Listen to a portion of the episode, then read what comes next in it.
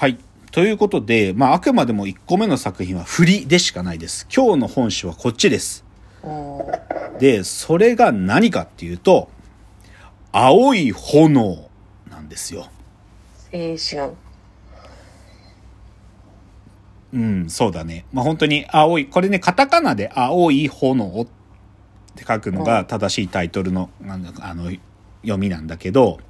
これは何かっつうと、島本和彦先生っていう漫画家さんが書いている、まあ、あの、ヤングサンデーで最初書いてた漫画なのね。で、その後、スピリッツで掲載されたりとかして、今はね、月、ゲッサンっていう、月刊サンデーがまあ名前変えて創刊されたやつにずっと連載されてて、まだ物語続いてます。あの、い2020年の12月現在で24巻が出てるかな？もうう長いですね。ん、うん、まだ続いてる。で、どういう話かって、もうこれシンプルで、島本和彦本人が、うん。自分の1980年代に大学時代を過ごした、そのことを書いてるのね。で、うんかなり脚色して書いてるの。だから、島本和彦本人のというよりかは少し、まあ、脚色されたフィクションだと考えるべきなんだけど、まあ、要は舞台は1980年代の初め。うんえっとね、大阪芸術大学って実際にある大学ね。まあ、うんまあ、漫画の中ではこれを大阪芸術大学っていうふうにちょっといい 表現変えてるんだけど、まあ正確には大阪芸術大学ですよ。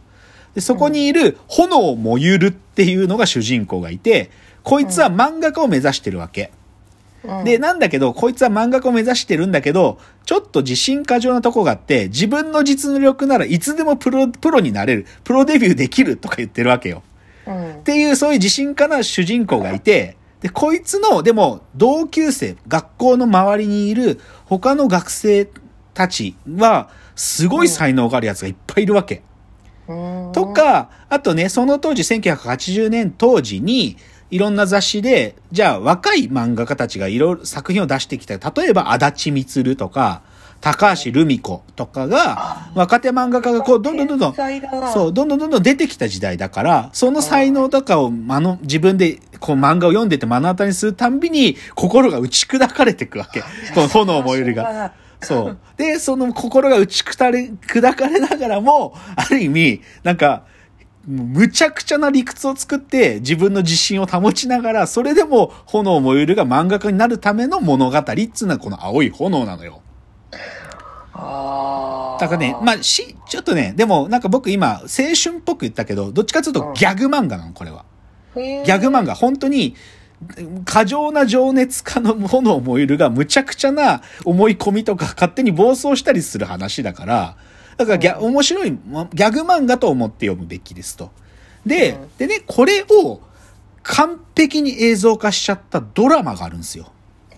青い炎のドラマが。それが、2014年に7月から3ヶ月間、テレビ東京でやってたドラマがあって、うん、で、その炎燃ゆる役、つまり主役を、柳楽優弥がやってたんですよ。ああ、いいっすね。うん。で、これがもう、今日はこの、テレビドラマの青い炎の話が今日のど真ん中。で、これすごい作品で、まずね、この監督の話ちょっと触れたいんだけど、その、ど、どなたが作ったか、監督脚本やったのが、あの、勇者ヨシヒコっていう、あの、山田孝之とかが出てるやつとか、あとはね、まあ、他にもいろいろ作ってる、まあ、ちょっと後で触れるけど、福田雄一っていう、まあ、ああ、福田雄うん一はわかる。福田雄一が作った話なんで、で、実際その、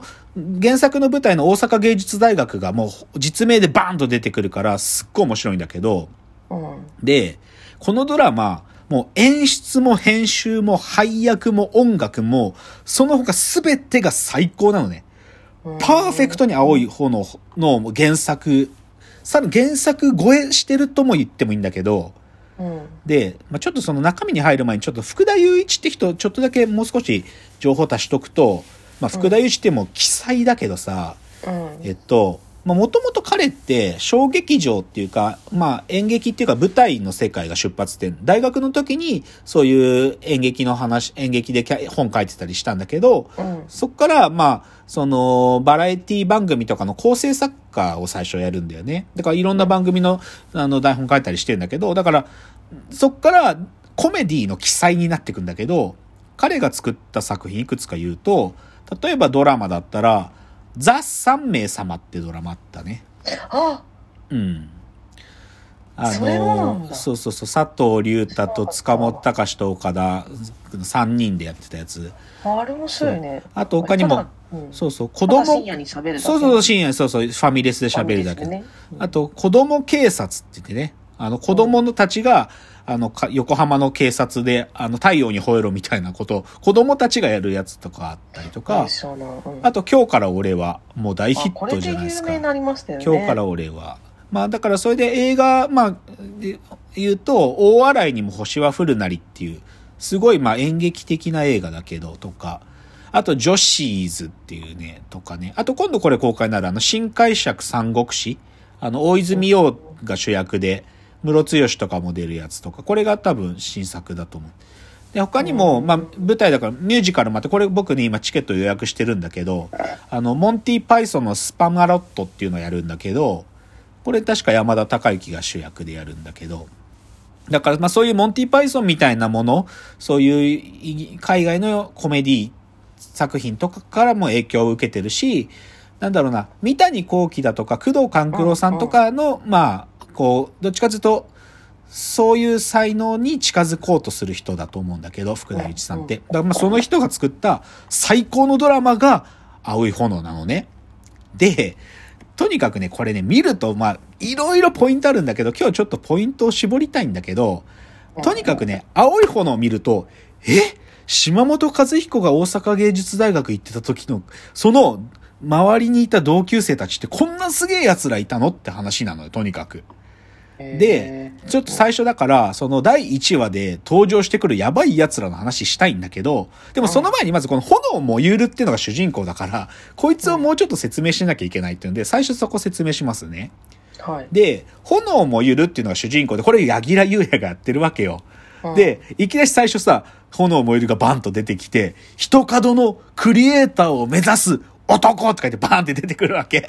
もうなんか劇、なんかすごい劇画風だから、もうすごくいちいち演出が過剰なんだけど、で、それでもう炎もゆるが、もうで大阪芸術大学に入るわけよ。で、炎もゆるは無駄に自信持ってるわけ。なんか、俺は本当にクリエイター、いつでもプロになれるっつってて、で、だから大学で最初の授業とか受けるんだけど、ここは芸術大学。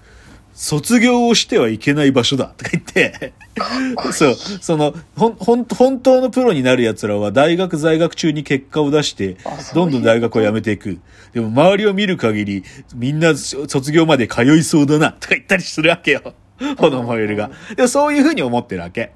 で、でそのモユルがいる、まあ言っちゃえば、自分の根拠のない、なんていうか、才能にね、根拠のない自信持ってて、でもそれでも俺はプロになれるってひたすら言ってくのよ。うん。で、少しさ、エピサイドエピソードっていうか、その、実はこの炎もゆるの、炎もゆるっていう名前って、島本和彦先生の代表作の燃えろペンっていう作品があるのね。燃えろペンっていうのは漫画家のになる作品なんだけど、それの主人公が炎もゆるだったのよ。だからそれをそのままつけてるんだけど、ただその燃えろペンの中の、まあ言っちゃえば同一人物だって考えるべきで、ただ、どうプラス同時に島本和彦本人だとも考えるべきなのね。うんで、実際島本和彦は、本当に大学時代、そういう自分が他の奴らと比べて、自信も持ってたと同時に、他の奴らに対する劣等感とかコンプレックスをひたすら抱えてたっていう話なんだけど、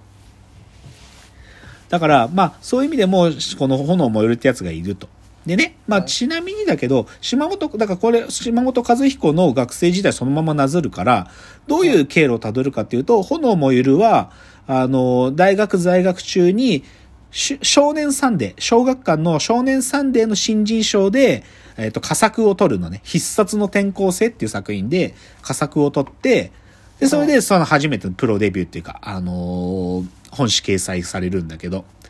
でうん、あともう一つ重要なのは、炎燃ゆるは画力が低いのね。